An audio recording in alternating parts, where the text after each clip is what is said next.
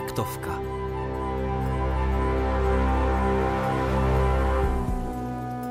Vážení a milí, u poslechu šestého dílu podcastu Symfonického orchestru Českého rozhlasu a stanice Český rozhlas Vltava vás vítá Jana Trojanová.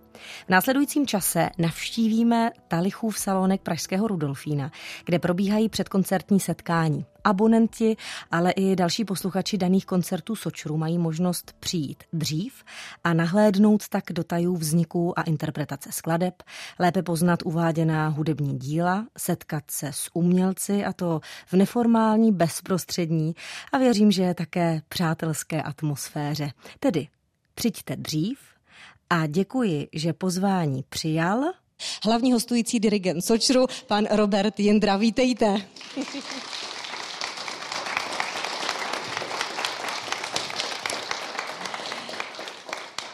Karel Jaromír Erben narodil se roku 1811 v Miletíně v Podkrkonoší. Studoval gymnázium v Hradci Králové, práva v Praze.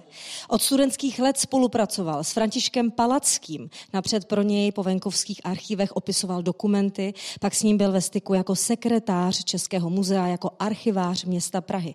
Pracoval v duchu zásady potud národ svůj, pokud šetří svých památek. Poznání české minulosti posloužil edicemi ze staročeského písemnictví, mimo jiné ve třech svazcích vydal české spisy Husovi.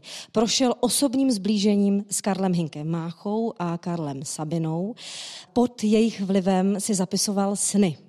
Postupně se ale vyvíjel v jejich uměleckého protichůdce. Vábila ho tajemství skrytá v lidovém podání. Ve folkloru hledal řád, jenž odedávna vládne všemu lidskému konání.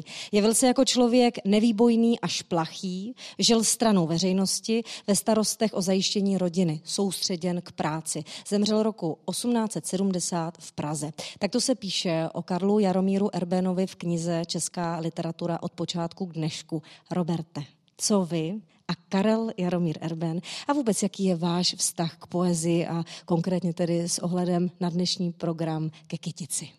Tak já bych chtěl nejdříve popřát krásný večer a pozdravit vás, vážené dámy a milí pánové. S Kytící už jsme se všichni patrně setkávali na základní škole, protože to patřilo mezi povinnou četbu. Já se přiznám, že jsem jako student básně nesnášel, protože nás vždycky nutili se to učit na spaměť a já jsem si pamatoval všechno možné, jenom ne verše. Ale každopádně kytici považuji za nádhernou záležitost a už tenkrát mě to přišlo vlastně eh, strašně zajímavé tím, že ono se to tváří jako takové legendy, pohádky, ale ono to je vlastně brutální horor, všechny ty příběhy a musím říct, že mně se to hrozně moc líbí a především to zpracování, které Antonín Dvořák připravil nebo respektive skomponoval, je pro mě vrcholem toho, co se dá vlastně v symfonické tvorbě vůbec dosáhnout.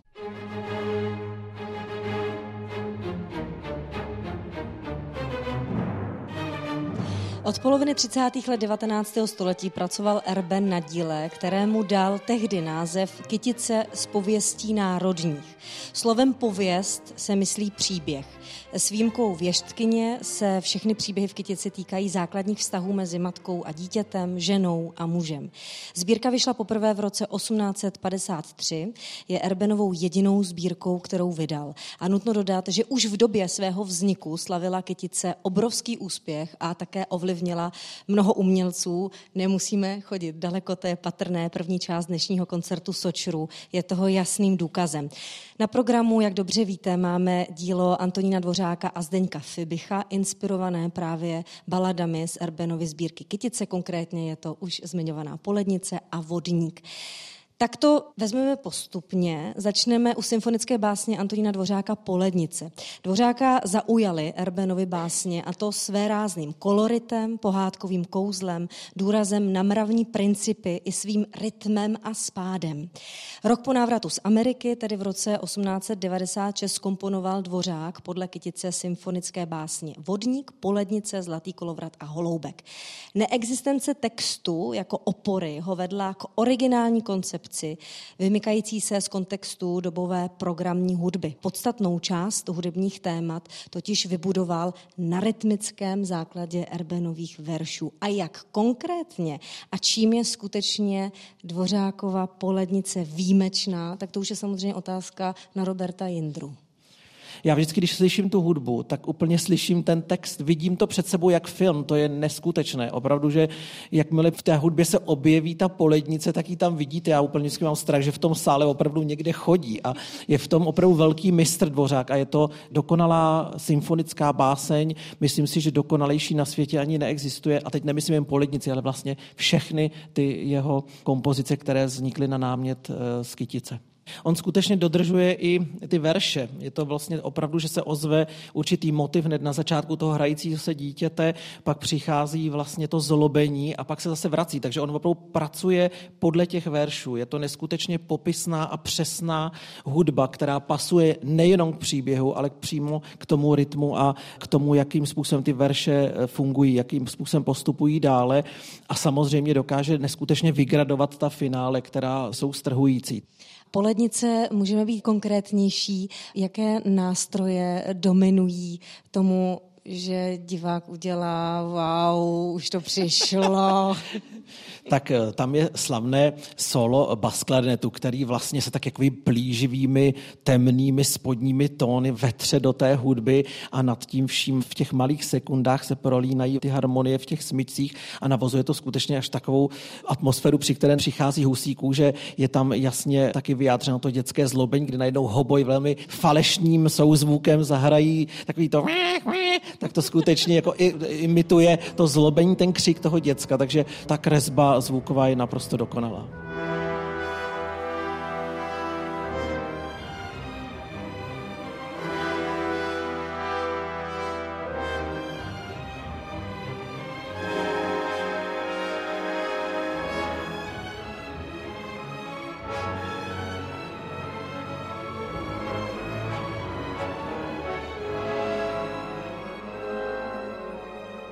Baladami z Erbenovy sbírky Kytice se kromě Antonína Dvořáka inspiroval třeba i už zmiňovaný Zdeněk Fibich. Ovšem jinak. Jeho vodník totiž není symfonickou básní, ale je melodramem melodram, žánr, nesmírně zajímavý žánr, který propojuje mluvené slovo s hudbou, ovšem nejen tak ledabile. Není to, jak by si možná někteří nezasvěcení mohli myslet, no on si recituje a prostě pod tím hraje hudba, pod tím hraje orchestr, že, pane dirigente, je to trošku jinak. Samozřejmě melodram jako takový žánr existoval už samozřejmě dlouho předtím a známe ho třeba od Antonína Bendy, ale to skutečně bylo takové, že více probíhal určitý nějaký monolog nebo i dialog a hudba a bylo to jasně oddělené. Kdežto Fibich došel k určité symbioze mezi symfonickou hudbou plynoucí stále dál v duchu hudebního dramatu, ale zároveň toho textu, který je naprosto perfektně spojený s tím, co ta hudba hraje. A musím říct, že ten žánr je velmi těžký, velmi těžký nejenom pro dirigenty, muzikanty, ale také i pro herce, protože v čem je ten hlavní rozdíl? Herci jsou většinou ve zvyklí na to, že si tempo a rytmus slova určují sami podle pocitu, podle situace, kterou zrovna cítí, ale tady jsou takzvaně svázáni hudbou.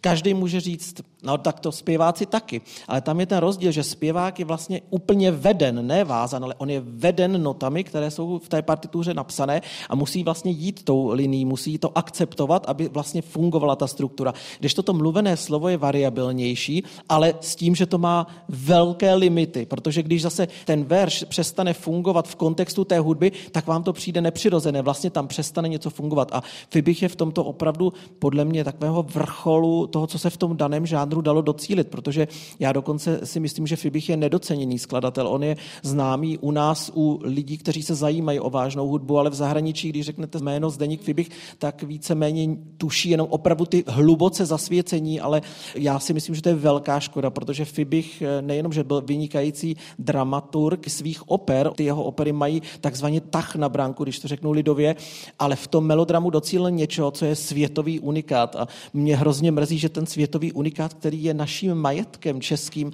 nedokážeme využít. A to je jeho obrovská trilogie Hypodamie, která je složená ze tří samostatných večerů. To jsou tři samostatné večery. Něco jako je Wagnerův prsten Nibelungu v podstatě v opeře nebo v hudebním dramatu operním, tak tady je to jako melodram a je to skutečně unikát, který nikdo nikdy jiný neskomponoval. A je velká škoda, že se u nás na jevištích už dlouhá leta neobjevuje. Ale teď, jak jsem si vyzkoušel melodram, protože to je po druhé v životě, co vlastně dělám melodram, tak vám musím říct, že to teďka chápu, protože to musí být taková dřina Ono je to vlastně i z té muzikantské roviny. Oni samozřejmě, hudebníci jsou zvyklí poslouchat. Kromě toho, že musí být technicky vybavení, tak jsou zvyklí i poslouchat, co je kolem. Nehraje každý sám za sebe. Samozřejmě ty symfonické orchestry jsou zvyklé spolupracovat, společně tu energii do toho vkladat.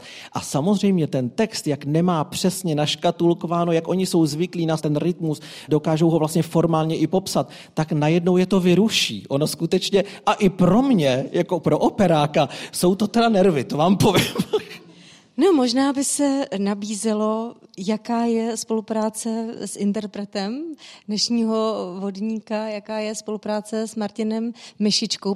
Pan Mešička je velice talentovaný, citlivý člověk, vynikající herec a už setkání s ním mi naznačilo, že je to tvůrčí člověk. Samozřejmě přišel s obrovským respektem, bylo to i cítit, i ten pozdrav, já znám herce, oni když vás pozdraví kdekoliv na ulici nebo tady v salonku, tak v podstatě hrají pořád tu činohru a máte pocit toho naprostého sebevědomí a jakmile přijdou k nějakému tělesu symfonickému a dokonce je pozdraví i pan dirigent, tak najednou z nich takové malé děti nevinné, které se ptají, co mají dělat. A takhle probíhala v podstatě i první zkouška, ale je to vzájemné. Já zase k herecké oblasti a opravdu mám k ním hluboký obdiv. Pro ně to musí být strašně něco šokujícího nového, když jsou najednou svázáni určitou hudbou, ale já věřím tomu, že dneska večer to dopadne dobře, protože pan Myšička skutečně při zkouškách dělal obrovské pokroky a není mu to lhostejné. Stále se na něco ptal, dokonce se ptal, co je to ten nástup, protože já si říkal, nebojte se, v nejhorším vám dám stopku nebo nástup. A on tak vytřil, co to je? Já jsem říkal, když vás takhle ukážu, tak nemluvte dál, když ukážu takhle, tak už. A tak jsem mu dal jeden nástup klarinetu a on začal, já říkal, ještě ne, říkal, když jste ukázal. Já jsem říkal, nejste v tom sám. Ano, je pravda, že se musí interpret, teď myslím herec, popasovat i s tím, že je tam zkrátka podstatně víc kolegů, kteří čekají taky na pokyn od pana dirigenta, na ten zmiňovaný nástup. Vodník z roku 1883 je Fibichovým v pořadí čtvrtým koncertním melodramem. Jinak eh, o prosazení melodramu v domácím i zahraničním koncertním životě u nás se velkou měrou prosazuje společnost eh, Zdeňka Fibicha. A v Českém muzeu hudby probíhají třeba tvůrčí dílny melodramu pro jednotlivé zájemce i skupiny. No a tato společnost také se zasluhuje o to, že se koná soutěž v melodramech a zároveň, že se konají koncerty, které se věnují konkrétně melodramu. Ale je pravda, že to je taková popelka.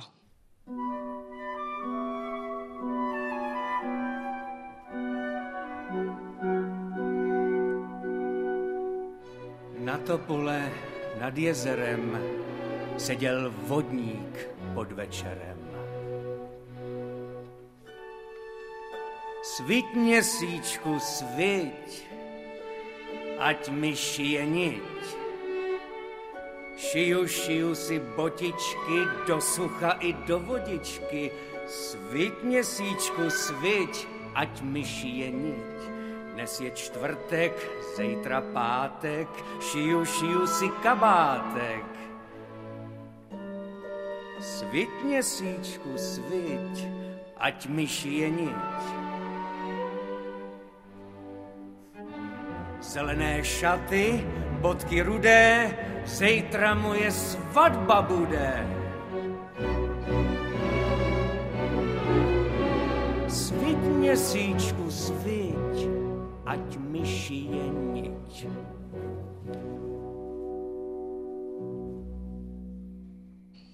Hlavní titulní postava. Jak je v hudbě stvárněn vodník? Jak ho tam poznáme? Tak já musím říct, že když jsem otevřel partituru Fibichova vodníka, tak jsem byl zaražený už jednou věcí, že pro mě Fibich, protože se jí docela hodně zabývám, je zcela čitelný a je od prvního taktu vždycky pro mě ano, to je Fibich. On je charakteristický svými harmoniemi, těmi postupy. A já jsem byl u vodníka zaražený, že jsem měl chvilku pocit, že poslouchám Dvořáka že skutečně ta instrumentace a to vedení těch hlasů je velmi podobné Dvořákově právě tvorbě, Dvořákově způsobu práce, ale bych byl první on byl dřív, ale když se zaposloucháte do těch motivů, které ve Vodníkovi v Ibichově se ozývají, tak to nápadně i připomíná Rusalku, ten vodní svět, skutečně ty postup, jak třeba ty vynořili se kola z hlubin, tak tam skutečně ten postup s tou harfou je velmi podobný. Já si myslím, že jde o náhodu, čistě náhodu, protože samozřejmě našima ušima znajícíma Rusalku a toto dílo, tak je to samozřejmě hned si to člověk spojuje. Ale musím říct, že ta hudba je velmi zase perfektně napsaná na ten text, velmi popisná, velmi přesná a pro diváka velmi dobře čitelná. Tam opravdu zazní takový ve fagotech většinou a včera ton, da, da, da, da, da, a tam slyšíte toho vodníka a pak najednou klarinety, flétny převezmou ten dívčí motiv já, di, di, di, di. a je to velice přehledná partitura, která je i podle mě pro laického diváka zvukově jasně představitelná. Vodník po lednici, další balady Karla Jaromíra Erbena jsou úžasné, jsou barevné. Během studia, mého studia na vysoké škole, jsem se dozvěděla, že se příběhy, do kterých se jako čtenáři máme možnost v Kytici ponořit, autorovi, tedy Erbenovi, nejprve zdály. Museli to být v skutku hrůzokrásné noci. Stává se i vám, že máte nějaký sen ve snu, vstoupíte do nějakého příběhu a pak se najednou promítne třeba i ve vaší interpretaci? No, já většinou vzhledem k tomu, že eh, musím vykonávat dost často v divadle i velmi nepopulární kroky, věci, které jsou naprosto nehudební, tak myslím si, že tam to někdy musí pomoct i neurol. Každý má své sny a někdy jsou krásné a někdy jsou hold strašidelné a musím říct, že pár se mi jich už stalo. Třeba mně se jednou stalo, že se mi zdálo, že jsem si zapomněl doma brýle a dirigoval jsem Vojtska Bergova. Já to dílo sice dobře znám, ale bylo mi už úplně dopředu jasné, že to nedodriguju celé. Zbudil jsem se při první scéně, kdy Hauptmann měl zaspívat první notu a byl jsem úplně spocený.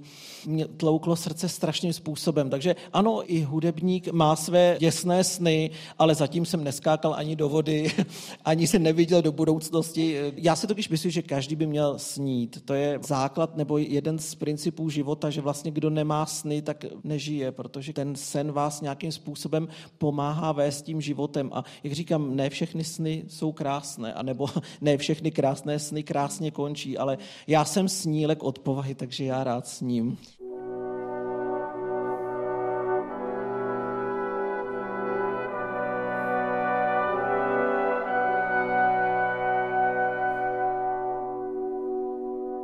Přijdeme ke druhé části večera, ve které zazní trojice symfonických básní Bedřicha Smetany, Richard III. Valštínův tábor a Hakon Jarl.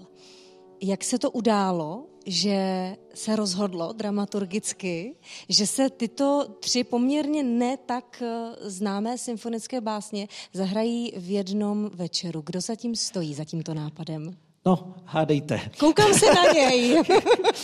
ono je to, jak už jste si možná všimli při koncertech, které v abonentní řadě zaznívají za mého řízení, tak se vždycky objeví nějaká skladba, která není úplně tak často hraná, nebo je to nějakým způsobem rarita, nebo dokonce česká premiéra. Já si myslím, že to je důležité nejenom hrát ty známé, opravdu nejoblíbenější kusy, ale také připomenout eh, věci, které tak populární nejsou. A samozřejmě máme rok české hudby a kdy jindy bychom měli od Bedřicha Smetany slyšet i skladby, které pocházejí z jeho ranějšího období. V tomto případě jde o tři symfonické básně, které komponoval při svém návštěvě v Göteborgu ve Švédsku. Byla to etapa, která byla pro něj velmi úspěšná a v podstatě mu pomohla k tomu rychlému vzestupu té kariéry. Ty symfonické básně nejsou tak didaktické ani popisné, jako třeba to je u Šárky nebo u Vltavy, kde máte skutečně náhled do toho, co tím vyjadřuje ta hudba. Já říkám těmto symfonickým básním spíš symfonické obrazy, které jsou na určité motivy. Ta hudba je cítit, že ten Smetana hledal cestu, kudy se ubírat. Je to něco úplně nového. Nicméně někdo by si řekl, aha, švédské symfonie, to znamená, že napodobuje nějakou švédskou hudbu. Vůbec to tak není. Od prvního taktu slyšíte, že jde o Bedřicha Smetanu, byť ještě ve fázi, která vás možná trochu i překvapí. Je to pro vás poprvé, co tyto symfonické básně dirigujete? Ano, je to úplně poprvé. Já jsem se už snažil lámat mnoho dramaturgů a šéfů k tomuto počinu. Ono je to i pro orchestr velice náročné. Ono vlastně většinou se jedna z těch symfonických básní třeba přiřadí k programu, který je ten večer. A takhle tři symfonické básně za sebou, to je skutečně velmi, velmi náročná záležitost pro celý orchestr. Smyčce tam mají opravdu velice krkolomné různé hmaty a pro dechovou sekci je to velmi obtížné naladění. Žestová sekce se také zapotí, především ve Valštinově táboře. Takže je to opravdu náročná část večera, ale jak říkám, myslím si, že budete překvapeni, jak ta hudba je nosná, jak je efektní a myslím, že patří do roku české hudby. Krásně řečeno. Kdybyste měl možnost, a jakože ji teď máte, zvolit jednu z těchto tří básní, která je vašemu hudebnímu srdci nejblíž, která by to byla? Tak, to je těžký. Mně se totiž líbí všechny. Hmm, já to já, tušila, že odpoví já takhle. Totiž, já miluju hudbu a v každé hudbě je něco dobrého. Samozřejmě můžeme polemizovat, jestli raný smetana je stejně kvalitní a dokonalý jako pozdní smetana. Můžeme diskutovat o tom, jestli Dvořák je skutečně operním skladatelem. Jsou to věčné spory, ale jedno je jisté tyto všichni nás přežijou, protože už nás přežili. Ta jejich genialita prostupuje ostě dějinami a to je ukazatel. Všechno můžeme spochybnit a polemizovat o tom, ale tohle spolemizovat ani spochybnit nelze. S těmito krásnými slovy se s námi loučí a my mu moc děkujeme, že si našel čas a přišel na naše předkoncertní setkání do Talichova salonku hlavní hostující dirigent Symfonického orchestru Českého rozhlasu Robert Jindra. Přeji vám krásný večer. Děkuji. Vážení a milí, posloucháte šestý díl podcastu stanice Český rozhlas Vltava a také Symfonického orchestru Českého rozhlasu, během kterého jsme vás zavedli na předkoncertní setkání do Talichova salonku Pražského Rudolfína. Zbývající čas věnujeme takzvaným sočrovským okénkům. V nich představujeme členy Symfonického orchestru Českého rozhlasu. A mě moc těší, že tentokrát pozvání přijal koncertní mistr Vlastimil Koberle. Vezmu to jenom v kostce, protože jeho život by stál samozřejmě na daleko delší povídání, ale Vlastimil Kobrle studoval na konzervatoři v Teplicích, následně na AMU v Praze. Během svého studia se úspěšně zúčastnil několika mezinárodních soutěží, také proběhly mistrovské kurzy v zahraničí, pět let působil v Sukově komorním orchestru, od roku 2000 je koncertním mistrem Sočru, se kterým mimo jiné v minulosti přednesl tady v Rudolfínu solový part houslového koncertu číslo dvě Bohuslava Martinu. Vlastně, milé, co obnáší post koncertního mistra? Tak ještě jednou dobrý večer. Koncertní mistr by měl být svým kolegům a spoluhráčům smyčcové sekci především asi příkladem. Úplně na starosti nejvíc se mě týká skupina prvních houslí a tam je to práce se smykem, případně s prstoklady, a měli by potažmo i zbylí hráči z ostatních skupin korespondovat s tím, kde se vyskytuju já třeba s myšcem na strunách, tak by měli být ve stejných intencích se pohybovat i ostatní. Ale je to samozřejmě na domluvě. Jako koncertní mistr hrajete pod taktovkou různých dirigentů a jakože jich za těch skoro čtvrt století bylo opravdu hodně. Jaký by podle vás měl být dirigent? Tak musí to být bez zesporu umělecká, muzikantská osobnost, musí být vybaven dobře fyzicky, aby bylo vidět, co vyžaduje pod orchestru. Já jsem moc šťastný, že prožíváme zrovna období s naším současným šéf-dirigentem Petrem Popelkou, který všechny tyto parametry naprosto bez zbytku splňuje. A je to momentálně moc krásná práce s ním a těšíme se ještě na mnoho dalších projektů, který s náma v budoucnu bude provádět.